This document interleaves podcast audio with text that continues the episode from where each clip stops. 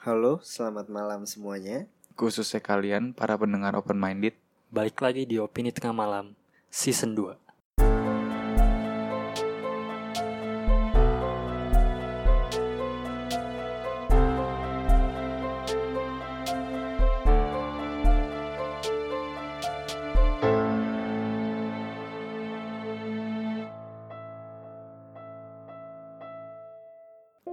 Oke, gimana nih kabarnya kalian pendengar open minded? Asik.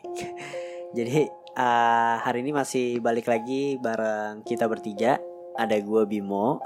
Ada gue Ferdrian. Dan gue Faris.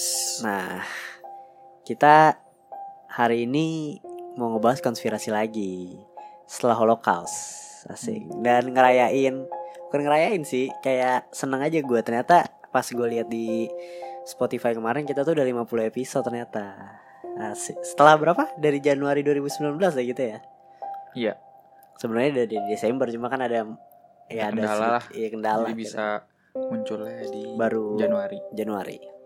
Udah 50 episode dan ini jadi episode kelima satu cukup senang dan makasih sih buat kalian yang udah dengerin sampai sekarang masih Hmm. mengikuti dan kali ini kita mau ngebahas konspirasi tentang O.J. Simpson. Ini konspirasi menurut gue udah cukup terkenal sih, udah kayak banyak yang tahu lah konspirasi ini. Cuma kayaknya nggak nggak nggak lengkap aja sih kalau kita nggak bahas OJ asik Hmm. OJ Tapi Jadi- mungkin di Indonesia jarang Apa? Jarang yang denger sih kayaknya. di Indonesia ya Iya, kayaknya sih. karena di luar ini cukup apalagi di konspirasi Mama Rika kan ini. Hmm. cukup terkenal anjir ini. Di generasi kita juga mungkin kurang terkenal kali ya, soalnya ini tahun 95 Iya udah. Di angkatan kita lah. tua. oke mungkin yang menarik dari konspirasi ini adalah jadi pembunuhan yang dilakukan yang didakwa oleh yang dituduh suaminya ngebunuh istrinya. Tapi man eh mantan istrinya. Udah dengan segala bukti dari sarung tangan darah darah apa sih darahnya ya Iya, jejak. Pokoknya semua semua apa? bukti. Semua barang bukti tuh nunjuk ke si OJ ini deh. iya menuju ke si suaminya mantan suaminya. Tapi suami mantan suaminya ini berhasil lepas dari tuntutan. Gila. Itu gimana tuh? Gue kasih fakta menarik lagi nih biar kalian mau dengerin nih. Jadi saat sidang putusannya si OJ panggilan telepon interlokal turun 80 eh 58% volumenya volume perdagangan NYSE turun 41% dan penggunaan air turun karena orang menahan diri untuk tidak ke kamar mandi. Gila nggak? Saking sidangnya itu ini banget. Mereka jadi pada nontonin sidangnya si OJ ini. Mirip-mirip kasus cyanida nih. Iya kurang lebih lah, iya kan? Cuma yang Enggak, tapi ini lebih- kalah. Le- lebih hype banget nih, lebih hype banget. Parah. Nah, sebelum kita masuk, gue mau ngasih tahu nih. Jadi gini, Fer. Jadi ada podcast baru nih. Temen gue Hmm. baru buat podcast. Jadi nama podcastnya itu ada lalu dengerin sendiri nih podcastnya dia. Oh nanti dikasih tahu. Nanti dikasih tahu. Oke. Sua- surat suara namanya kalau nggak salah ya, surat suara. Dia baru satu episode. Jadi podcastnya ini lu lu yang dengerin sekarang tuh lu coba dengerin dengerin nih yang yang gue omongin sekarang karena mungkin akan menarik dan menurut gue cukup unik sih podcastnya. Jadi dia tuh ngebahas bukan puisi sih jatuhnya. Misalnya gini nih. Aduh gue mau mau ngasih apa sih ucapan happy an- happy anniversary nih ke cewek gue tapi dalam bentuk apa ya gitu. Nah lu bi- mungkin bisa buat kata-kata kayak surat terus lu kasih ke dia nanti dia yang rangkai kata-kata gitu loh. Tapi Hmm. dibuat secara puisi lah gitu loh. Atau Biar roma- romantis iya, gitu. romantis atau ngucapin apa sih selamat lulus ya wis- wisuda pakai ini gitu. Mungkin kita dengerin aja dulu ya. Enam ya 30 detik lah. Siapa tahu kalian tertarik. Oke, 3 2 1. Setiap manusia pernah berpesan. Bahkan, jiwa yang ingin terlepas dari raga sempat meninggalkan pesan. Apalah arti sebuah pesan tanpa pernah sekalipun disampaikan? Memang, terkadang kita bingung perihal bagaimana cara menyampaikannya. Saya mencoba menjawab kegelisahan dan keresahan dengan melahirkan sebuah surat suara. Menjadi perantara untuk memberikan kesan dengan cara yang berbeda. Sebuah evolusi dari sebuah surat yang saat ini dapat berbicara. Bukan hanya dapat tertuju pada setiap insan, melainkan kepada semua unsur alam. Surat suara bagaikan kantor pos pada zamannya. Teman-teman bisa datang kapan saja, menuliskan isi surat, dan tertuju kepada siapa. Oke, jadi itu apa namanya eh, perkenalan Hmm. dari podcast Surat Suara. Asik. jadi boleh tuh kalau misalnya lu punya temen nih Fet yang habis wisuda, aduh daripada gue ngasih bunga kan, Hmm. kayaknya mainstream banget nih gue gua buatin surat suara deh gitu. Buat nagih utang bisa. Buat utang bisa kayaknya surat surat suara ya, tapi surat suara itu jadi galak, jadi galak. Jadi ada kata-kata makian ya. Iya, jadi itu gue kasih tau aja. Jadi kalau kalian yang, aduh nih mau nembak cewek lah atau apa bisa ke surat suara ini. Udah ada kok kayaknya di Spotify Anchor. Oke, masuk lagi ke OJ. OJ OJ Simpson. Jadi mau langsung gue bahas ini ya. Ya, boleh. Kasus OJ Simpson. Jadi kasus OJ Simpson adalah kasus pembunuhan yang melibatkan aktor sekaligus mantan pemain American football. Kalau gue salah revisi ya. Hmm. O.J. Simpson namanya.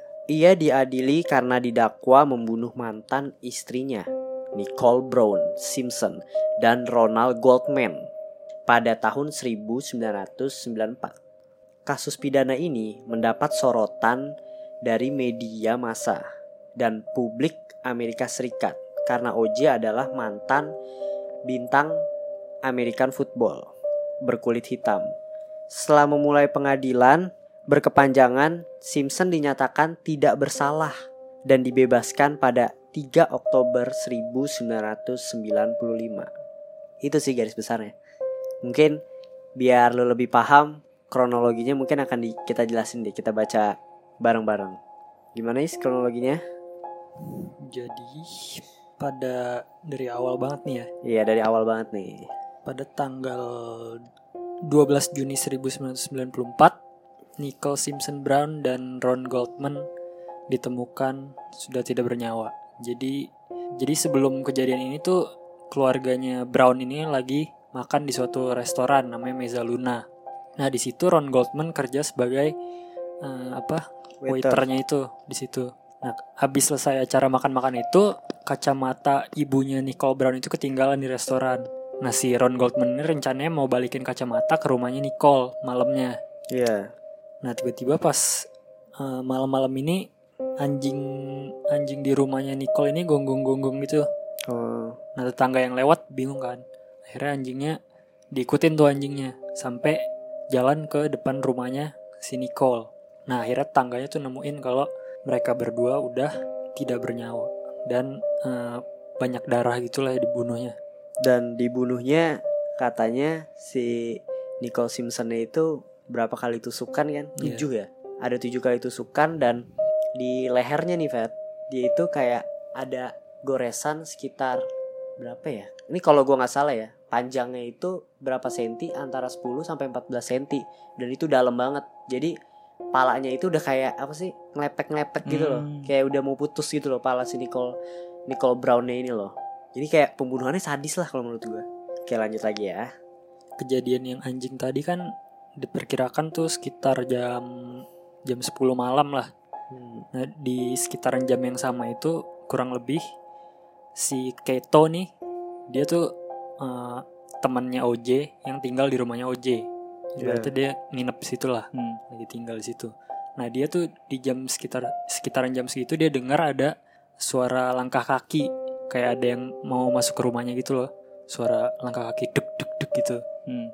Nah, berapa saat kemudian datang eh, driver limo mau jemput si OJ karena dia pengen ke bandara Hmm. tuh eh, subuh-subuh itu. Terus berapa lama dia manggil-manggil nggak dijawab, akhirnya OJ keluar tuh dia bilangnya dia ketiduran. Hmm. Nah, akhirnya udahlah. Besokannya eh, baru deh ketemu eh, jasadnya si Nicole sama Ron Goldman sama polisi. Nah, si polisi ini pertama mau ke rumah OJ mau itu kan kayak bilangin si Nicole udah uh, meninggal gitu-gitu. Tapi ternyata mereka malah nemuin sarung tangan ya.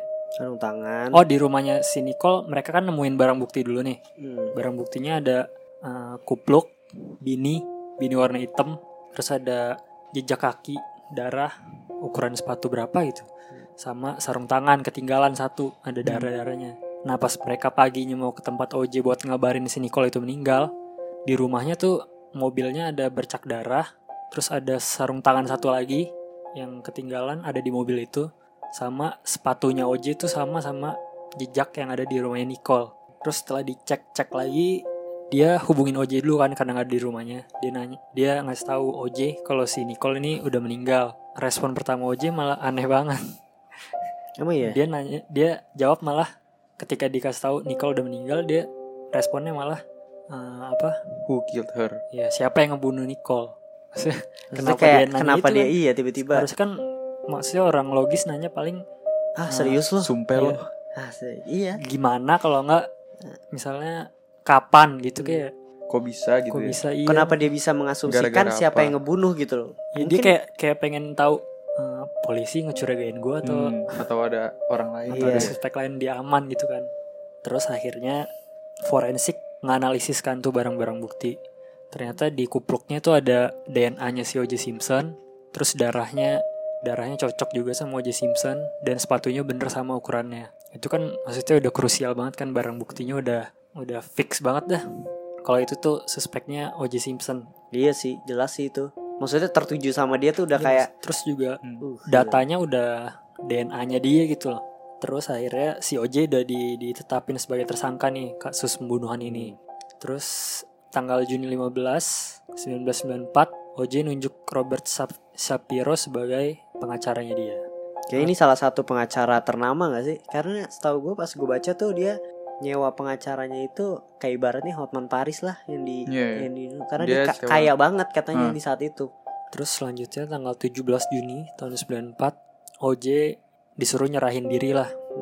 Dia disebut Broncos case apa ini? Ya, The Bronco Chase. Oh. Jadi dia disuruh nyerahin diri ke polisi. Dia udah bilang oke awalnya, tapi tiba-tiba dia eh, mengendap-endap keluar dari rumah rumahnya si Shapiro tadi, terus kabur sama temennya. Naik mobil. Iya kabur naik mobil Bronco ini. Ada ada rekamannya ada ada rekaman Hmm. dari atas gitu dikejar-kejar polisi dia naik mobil. Nah di situ dia udah jadi buronan gitulah kabur dari Tapi bukan tangan itu polisi. ya? Katanya ini yang gue tahu sih. Katanya dia kayak cuma disuruh nepi sama polisi terus kayak gara-gara pelanggaran speeding. Bukan dikejar gara-gara itu, tapi dia kayak malah ketakutan, malah akhirnya kabur gitu. Gue nggak tahu sih ini kalau gue taunya dia udah sama gue yang taunya kayak Faris bilang sih. Oh gitu. Mungkin gini kali kan dia pergi nih, Hmm. tapi ada yang ngebut. Nah polisi sebenarnya awalnya pengen nyetop karena dia ngebut, Mm-mm. tapi si OJ-nya panik kan. Terus Iya. pas polisi yang ngeliat ternyata itu OJ gitu loh. Iya kali ya. Iya. Soalnya setahu gue gara-gara speeding katanya. Akhirnya dia kabur. Nah, dia kabur sama temennya. Nah, si temennya ini katanya katanya sih si OJ itu ngancem pengen bunuh dirinya sendiri gitu loh. Dia bawa pistol, udah ngarahin kepalanya jadi disuruh tetap jalan. Nah, akhirnya ditelepon lah tuh sama polisinya, sama detektifnya lah.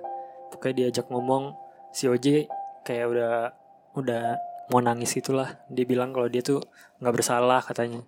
Katanya dia ngelakuin ini karena dia cinta sama Nicole gitu gitulah. Setelah dia akhirnya mau tuh, ternyata di mobilnya dia udah bawa Wih, kumis palsu, iya. paspor sama bawa pistol tadi. Jadi mungkin niatnya pengen pergi dari Amerika kali ya. Kayak kumis palsu tapi. Terus akhirnya tanggal 22 Juli 94 si O.J. Simpson ini ngaku kalau dia itu tidak bersalah, 100% tidak bersalah katanya. Akhirnya eh, hakim juri Lens itu di di apa? ditanggung jawabin buat ngatasin kasus ini. Naik Terus- banding lah jatuhnya dia ya. Terus tanggal 3 November juri-jurinya baru dipilih-pilihin nih. Ada 12 juri. Isinya itu 8 orang eh, orang berkulit hitam, African American, satu orang Hispanik, satu orang berkulit putih sama dua orang Mixed, mixed race. race. Hispanic itu apa, Riz? Hispanik tuh biasanya yang kayak dari Meksiko, dari Oh. Terus 18 Januari Johnny Cochran gantiin Robert Shapiro buat yang mimpin kasusnya si OJ dia buat ngedefense si OJ ini. Itu tanggal 18 Januari ya. tanggal 24 Januari akhirnya sidang udah mulai nih. Si siapa tadi Johnny Cochran itu bakal ngedefense OJ melawan Marcia Clark sama Christopher Darden dari District Attorney. Eh, mereka buka dengan kalimat OJ ngebunuh Nicole karena dia nggak bisa miliki Nicole itulah. Karena cemburu sama Ron. Oh, jadi gini, se- sekedar info aja siapa yang yang nganterin Oh kacamatanya iya, itu si Ron Goldman itu katanya isunya sih gosip-gosipnya mantan. dia ya? pacaran gitulah sama si Nicole-nya Bukannya sekarang. mantan ya? Mantan pacarnya si Nicole katanya. Katanya sih mantan pacarnya Nicole. Video waiter di sana kan. Iya, Hmm. gitu isunya ya. Mungkin cemburu dibunuh kan. Oke, next dulu. Terus tanggal pokoknya intinya eh, si OJ ini udah kalah banget nih sama bukti-bukti tadi kan. Tapi si dia udah ngambil banyak ini deh apa witness gitu-gitu buat sak- saksi-saksi gitu. Keto dipanggil buat saksi. Tapi yang paling paling krusial salah satunya ada detektif Mark Furman. Jadi dia ini di dituding sebagai polisi yang rasis. Iya. Hmm. Nah, itu kan tahun 90-an itu eh, di Masih zaman loh. itu apa? Polisi masih banyak kasus rasisnya gitulah sama orang kulit hitam Hmm. yang suka dipukulin tanpa sebab gitu-gitu. Hmm. Nah, di sini jadi ditudingnya si detektif Mark Furman itu rasis dan dikasih bukti rekaman dia interogasi salah satu orang berkulit hitam dengan nyebutin kata-kata rasis berapa ya? sebanyak 40 kali kalau Iya, nggak 40 kali kata rasis. Nah itu, nah anehnya lagi, mantapnya lagi nih. Ternyata detektif yang pertama kali masuk ke rumahnya si Simpson ini si detektif Mark Furman ini. Iya. Jadi apakah dia nuduh OJ itu karena emang jadi- dia rasis? Hmm. Argumennya si Cochran tadi bisa aja dia yang masuk pertama kali yang naruh bahan eh barang-barang bukti yang bisa nyangkutin ke OJ Simpson. Nah ini dari sini langsung udah langsung kebalik nih semua nih. Semua Hmm. langsung ke ke tangan, langsung berpihak ke OJ semua nih. Kalau kesel gue pas di persidangan pas OJ dinyatakan gak bersalah pada tepuk tangan aja Keluarganya pada kali itu pada. didukung anjir. Gak tahu sih gue terus Tapi ada lagi. pas dia udah kasih kesaksian gila sih langsung langsung ngedrop banget dah semuanya. Langsung dari si Marcia Clark sama Christopher Dardennya juga udah langsung ngedown udah kalah telak banget. Terus terakhir terakhirnya mereka ngebahas barang buktinya yang kemarin itu. Iya. Yang sarung tangan terus bini sepatu gitu gitulah yang darah. Nah mereka argu- berargumen kalau eh, barang-barang bukti yang tadi itu udah terkontaminasi jadi nggak valid lagi gitu loh. Soalnya Dan- mereka kan pengen pengen jaga barangnya gitu kan. Nah dengan pengen menjaga barang itu mereka harus nge ngebekuin sama ngepanasin ngebekuin ngepanasin. Jadi mereka mereka berargumen kalau barang bukti itu udah nggak valid lagi udah karena udah terkom- terkontaminasi. Kata juga nggak nggak nggak ini dia tuh nemuin barangnya tuh nggak apa namanya apa ya nggak terstruktur gitu loh. Ngacak gitu loh. Misalnya kayak oh tiba-tiba gue nemuin ini. Misalnya harusnya A B C A B C D tapi dia kayak A D C B gitu loh. Maksudnya kayak nggak terstruktur. Katanya juga gitu salah satunya. Ya, disebabkan oleh yang beku tadi terus juga di mobil udah panas didiemin. Soalnya itu kan dari kasus pembunuhan tadi ke ke mulainya sidang kan jedanya lama juga kan berapa bulan? Sebulan dua bulan. Terus akhirnya yang buat nentuin malah si OJ akhirnya disuruh make sarung tangannya tuh sama si pengacaranya Cochran. Jadi dikira bad idea tuh soalnya kalau pas mati lu bener nih. Hmm. tapi dicoba ternyata sarung tangannya kecilan apakah tapi ada sempat ada teori juga yang kayak nanti sarung tangan udah kena darah ya? Kayak kayak darahnya tuh nyerap terus akhirnya membuat menyusut sarung gitu. tangannya menyusut. Hmm. gue juga awalnya mikir gitu sih maksudnya kalau kekecilan siapa tahu sarung tangannya menyusut gara-gara yang dibekuin. Iya. Tapi akhirnya itu jadi argumen kuat buat sisi sisinya si OJ dan akhirnya lepas. Sampai dia bilang yang apa quote yang paling mantapnya. Apa if it doesn't fit you must acquit katanya si Hmm. Johnny Cochran Artinya artinya artinya kalau artinya keren juga nih di Indonesia jadi kalau nggak pas dia harus dilepas gila keren juga ya di Indonesia jadi berirama ya. Iya. di Inggris berirama, di Indonesia juga berirama. ini menurut gua pinter pengacaranya sih tapi Ini udah udah habis dong sih? Udah ya? Udah kira-kira kayak gitu. Kira-kira kayak gitu kan? Kronologinya kayak gitu. Nah sekarang nih yang mau gue tanya tuh ini. Menurut lu siapa sih yang ngebunuh? Kalau gue O.J. Simpsonnya. Gue. Oh saya tidak. Asik. saya tidak setuju dengan argumen anda. Kalau kalau kamu siapa sih yang ngebunuh? Is? OJ sih kayaknya. Cuma si pengacara itu argumennya emang kuat juga sih gila ya. Pertama Itu kan yang sih. gara-gara yang bukti-bukti itu gue udah yakin banget nih Hmm. OJ lah gila nggak mungkin. Udah bukti squad ini Udah Nggak mungkin, DNA-nya sama. motifnya juga jelas banget kan. Hmm. Udah nggak mungkin. Tapi ternyata pas Eh tapi motifnya dia ngebunuh Nicole apa? jelas karena mereka udah cerai. Satu lagi, sebelumnya OJ tuh udah pernah kena kasus KDRT. Kerasan. Hmm. Jadi ada telepon ada apa istrinya nelpon gitu ya? Oh si ini apa? siapa? Pokoknya saudaranya si Nicole tuh dia kesaksian di sidangnya. Hmm. Katanya dia udah pokoknya dia testify kalau dia si OJ itu udah pernah nyakitin Nicole. Dan ada kekerasan gitu. rekaman rekaman teleponnya, rekaman suaranya OJ si ngomong. itu ya si Nicole yang lapor Ah. ke polisi. Hmm. Nicole ngelapor ke polisi terus OJ-nya teriak-teriak. Berkali-kali kalau nggak salah deh. Gimana? Lu masih OJ gak? Gue tetap OJ karena gue mau nambahin nih kronologinya Faris tadi ada yang kurang. Ya udah Apa? apa? Apa silakan Jadi bos. tuh tadi dibunuhnya jam berapa, Riz? Ketemu meninggal itu 10-an, jam 10 10-an ya. Terus kan dia mau ke Chicago ya. Jadi sekarang tuh apa Chicago? ke Chicago kan. Jam dia tuh harusnya berangkat jam 11. Dia harus sampai bandara 11.45 kalau nggak salah. Terus jadi dia dijemput sama Limo jam pokoknya Limonya tuh sampai jam 10 dia anggaplah 10.30. Terus dia kayak manggil-manggil si OJ-nya ini, Hmm. tapi nggak ada panggilan. Eh nggak nggak disautin, ya. Terus akhirnya ditelepon ke dalam rumahnya mungkin. Tapi nggak ada yang ngangkat. Hmm. Akhirnya jam 11 kurang, mungkin ibaratnya 10.55 ya. Dia ngelihat ada orang pokoknya tingginya 6 feet, Oh, tahu gue. terus berat badannya 200 pound. Menden- mendeskripsikan si O.J. Simpson ini Nah, kayak masuk ke dalam rumahnya. nah. Terus akhirnya dia telepon lagi jam 11 tepat. Diangkat sama si O.J. Simpson. Dia bilang dia ketiduran. Oh iya iya. itu nyambung sama suara langkah kaki yang denger sama Keto Mm-mm. jamnya. Oke, oke. Jadi lu masih OJ Simpson nih. Masih O.J. Simpson. OJ Simpson. Gue ada teori baru nih. Ini menurut gue yang ngebunuh tuh anaknya OJ Simpson. Asik. Nih, gue bacain ya. Ini masih ini teori. Sekali lagi ini teori. Diungkapkan oleh William C. Deere.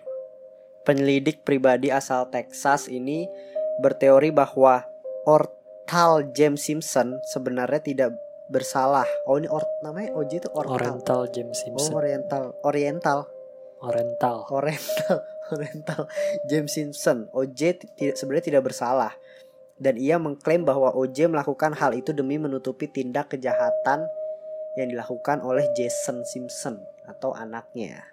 Nah, jadi kata William ini dalam bukunya yang berjudul OJ is innocent and and I can prove it katanya. Perlu diatin?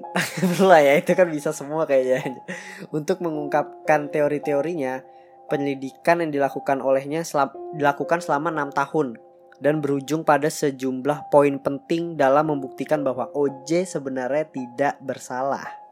Bukti-bukti yang dituangkannya dalam buku tersebut antara lain pisau yang dinyatakan sebagai senjata pembunuh yang dibunuh untuk si Nicole itu ditemukan di loker milik Jason, anaknya OJ. Lalu terdapat foto Jason yang sedang mengenakan topi kupluk serupa serupa di tempat kejadian perkara tersebut. Selain itu, Jason juga pernah mengungkapkan bahwa ia memiliki dua kepribadian. Jadi kayak bipolar, baik dan jahat. Pokoknya intinya intinya gini deh. Jadi ah, kenapa anaknya dituduh itu karena di saat di saat itu emang anaknya lagi nggak di rumah, Fed. Anaknya Hmm. itu lagi kerja. Nah, tapi anaknya kerja itu pas di di jam dia tuh absen. Bisa absen tuh bisa tapping lah. Tapping Hmm. kayak absen sekolah gitu kan. Hmm. tapi di hari itu cuma di hari itu Jason Simpson anaknya OJ dia absen menggunakan tulis tangan. Padahal saat itu juga tapping tuh bisa gitu loh. Maksud gua di kalau ditarik garis garis benang merah apakah dia tuh nggak mau tapping karena takut ketahuan gitu loh kalau dia datangnya telat. Hmm. sebelumnya berarti dia belum datang di jam segitu gitu loh. Tapi dia malah tulis tangan. Di jam tepat ya kurang lebih saat pembunuhan itu. Dan anaknya punya apa namanya kepribadian ganda bipolar. Gitu sih katanya. Gimana? Oke. ini teori sih. Possible sih. Tapi gue juga awalnya iya bisa juga sih. Maksudnya kalau topi eh DNA misalnya DNA gua Hmm. sama bapak gua sama gak sih? Nggak beda lah. Beda pak. Beda ya. beda. Setiap manusia beda. Gitu emang ya? Heeh, pasti. DNA DNA sih di Tapi jari kalau misalkan bukan anak kandung, kalau di sinetron sinetron ya kalau cek bukan- DNA, iya. Ya kan? Terus DNA-nya ketahuan. iya, iya, tapi kan ketahuan Tapi kan emang pasti ketahuan beda sih. kan lu anaknya dia bukan iya, kayak iya. Oh masih ada satu darah kali ya. Iya, kalau saudara masih bisa cuma pasti beda lah cara beda nggak tahu Beda lah. ya kalau udah beda ya berarti bukan dia dong kalau itu Iya DNA sih. OJ ya bukan dia dong Iya. ya. Nah kalau oh, sebenarnya uh, dia meli OJ melihat anaknya ngebunuh terus kayak eh jangan jangan gitu terus kira malah ditarik gitu Anjing jangan. terus kayak udah lu cabut aja lu cabut gitu loh jadi OJ OJ yang kena tuduh gitu loh jadi semuanya ber, ber- tertuju pada si OJ karena OJ ya sayang banget sama anaknya kan di kalau nggak salah OJ sempat yang dia mau bunuh diri sempat mau kabur dan lain-lain kayak ya sebenarnya dia kayak mungkin nggak kuat juga kali. Ya, Karena- cuma yang DNA di topi itu. Apa? Iya itu kan udah- DNA-nya OJ kan. Ya mungkin abis anaknya pakai kayak OJ sih. Gitu. Nggak tahu sih gue kenapa ditinggal? Tapi kalau misalkan kenapa nggak ada darahnya si siapa? Jason sama sekali? Nggak ada darahnya Jason sama sekali. ya udah berarti mereka berdua kali ya? Tapi mungkin juga sekali ya. Misalkan masalahnya bipolar loh Fat gue mendukung semua ini sih possibility sih. Iya. Jadi kayak nggak ada darahnya Jason sama sekali kan. Kalau yang tadi Bimo ngomong ya si Jason lagi ngebunuh terus bapaknya lewat kan. Anjing anak gue lagi ngebunuh orang. Terus darahnya si OJ ditaruh di iya. bininya dia kan tuh. kan rambut DNA Mi. tapi mungkin gak sih ya gue nggak tahu sih apa mungkin mereka pembunuhan berencana atau apa gue nggak tahu karena kan yang dibunuh tuh dua orang masa yang Iya satu sih. dibunuh yang satu nggak nggak fight back gitu loh ya nggak sih ya gue nggak tahu ya ini ini mungkin teori Tapi nggak mungkin banget sih Bim kalau misalkan ngebunuh kan pasti kontak fisik. Nggak mungkin banget nggak kayak nggak ninggalin jejak gitu loh si Jason nih. Dia nggak ninggalin jejak kan? lagi pula kalau misalnya gue jadi OJ juga gue suruh orang Iya. bunuh orang oh ada satu lagi suspeknya teorinya sebenarnya apa pembunuh pembunuh berantai ya jadi ada ada satu serial killer di di tahun itu. Cuma tadinya kayak ibaratnya oh mungkin nih ah, pembunuhannya yang ngebunuh tuh si A gitu. Cuma si A ini saat itu lagi kena kasus di penjara. Hmm. gitu loh. Jadi kayak ya udahlah ini udah bener-bener yang paling deket ya si OJ Simpson ini. Kalau nggak sama ya anaknya. Ya mungkin kalau OJ ngebunuh karena emang faktor dia jealous dan dia udah pernah melakukan KDRT sebelumnya dan kalau misalnya anaknya yang ngebunuh ya possible juga dia lagi bipolar kan kepribadiannya ini karena dia punya kepribadian yang aneh dan ada fotonya anaknya menggunakan kupluk yang sama foto gitu loh anaknya Nah kalau ukuran sepatu ya sama lah bapak sama anak bisa sama-sama aja. Cuma masalah darah sih DNA kan. Iya DNA sih yang susah di kayak defectnya tuh gimana? Iya atau mungkin DNA-nya itu bener polisinya bohongin. Gimana cara dapetnya? Kalau misalnya DNA-nya bisa yang kayak tadi sih yang gue bilang ya masih bisa lah ya yang Oh yang kalau jadi bapak sama anak jadi Iya. satu. Iya mungkin. maksudnya jadi keturunannya dia gitu Hmm. tapi gue masih OJ sih Iya gue juga masih OJ sih. Enggak gue Jason. Karena tadi yang gue baru kepikiran apa? Pasti kan kontak fisik lah pasti si Nicole Brownnya. oh si Oh. OJ juga pas ditemuin polisi tangannya luka berdarah Iya ya di plester ya. iya Setel pas diinterogasi kan. iya Dia luka berdarah. Mm-mm. Anjir gue jadi pengen OJ dah. jadi, jadi pengen pindah ke OJ. terus juga ada darahnya dia kan di sarung tangan Iya. Anjir berarti ini to- totally menang gara-gara pengacaranya dia sih. Gila banget pengacaranya. Dan bodohnya tuh polisi rasis sih. pinter ya Pinter dia nyari celahnya. caranya gitu Berarti ini kecolongan. Colongan sih kalau menurut gue. tapi kalau dia benar nggak bersalah Tapi nggak mungkin anjir. Apa dah yang teori paling kuatnya dah si pengacaranya dah.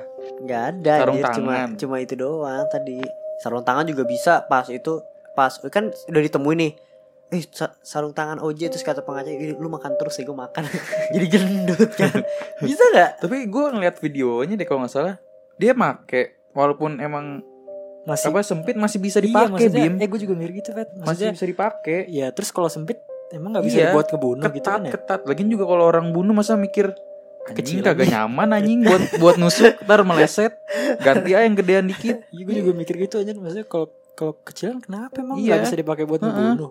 kayak gue ini juga masih bisa masuk Riz Iya. ketat maksudnya Pas gitu loh. bukan pas kecilan ketat kayak nggak ada ruang lagi udah bisa tapi Cuma masuk bisa semua tangannya tuh masuk udah gitu banget. Eh, terus dianya kayak acting acting. iya aja kayak eh dalam hati gue ya gue pas liat videonya gue acting gitu kan kayak kesusahan. Bisa atau masuk. Atau mungkin ini ya sebenarnya itu sarung tangan anaknya. Kayak ada yang mau ngebunuh nih terus make aja gitu. Kayak- Eh, mungkin kayak dia cuma asal ngambil kali. Iya, cuma yang kayak- yang ada di situ udah diambil sama dia. Karena jatuhnya kayak bukan bininya. pembunuhan berencana mungkin emang lagi kesel aja tuh anjing mantannya gitu kan. Lagi lagi oh habis balik kali dia dari McD dia kan Iya, habis makan dari- dari McD tuh. keto. iya lagi jalan ya kan. Anjir sama mantan gitu kan. Anjay ya kan. Tewas. Itu sih paling. Kalau sejauh ini sih mungkin kalau gua ya OJ sih. Tertujunya sama OJ kalau nggak OJ kemungkinan besar anaknya. Dari gue sih itu. Dari lu gimana? Gue sih tetap OJ cuma kemenangannya dia di apa di pengadilannya karena pinterannya pengacaranya. Tapi emang berapa lama dah kayak prosesnya itu? Sampai bisa Iya. kekecilan katanya gara-gara darah beku. Berapa berapa bulan deh orang kejadiannya? Kan 94 akhir.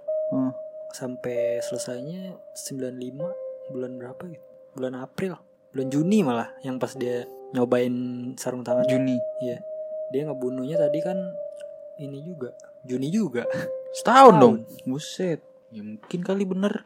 Ya antar kegemukan sama emang sarung Iya, tangannya menciut sebenarnya. tapi emang bener pas lu lihat ntar videonya tuh pasti ada videonya dan bener kata Karis masih bisa lu pakai masih bisa lu gunain. Buat ngebunuh tuh masih bisa.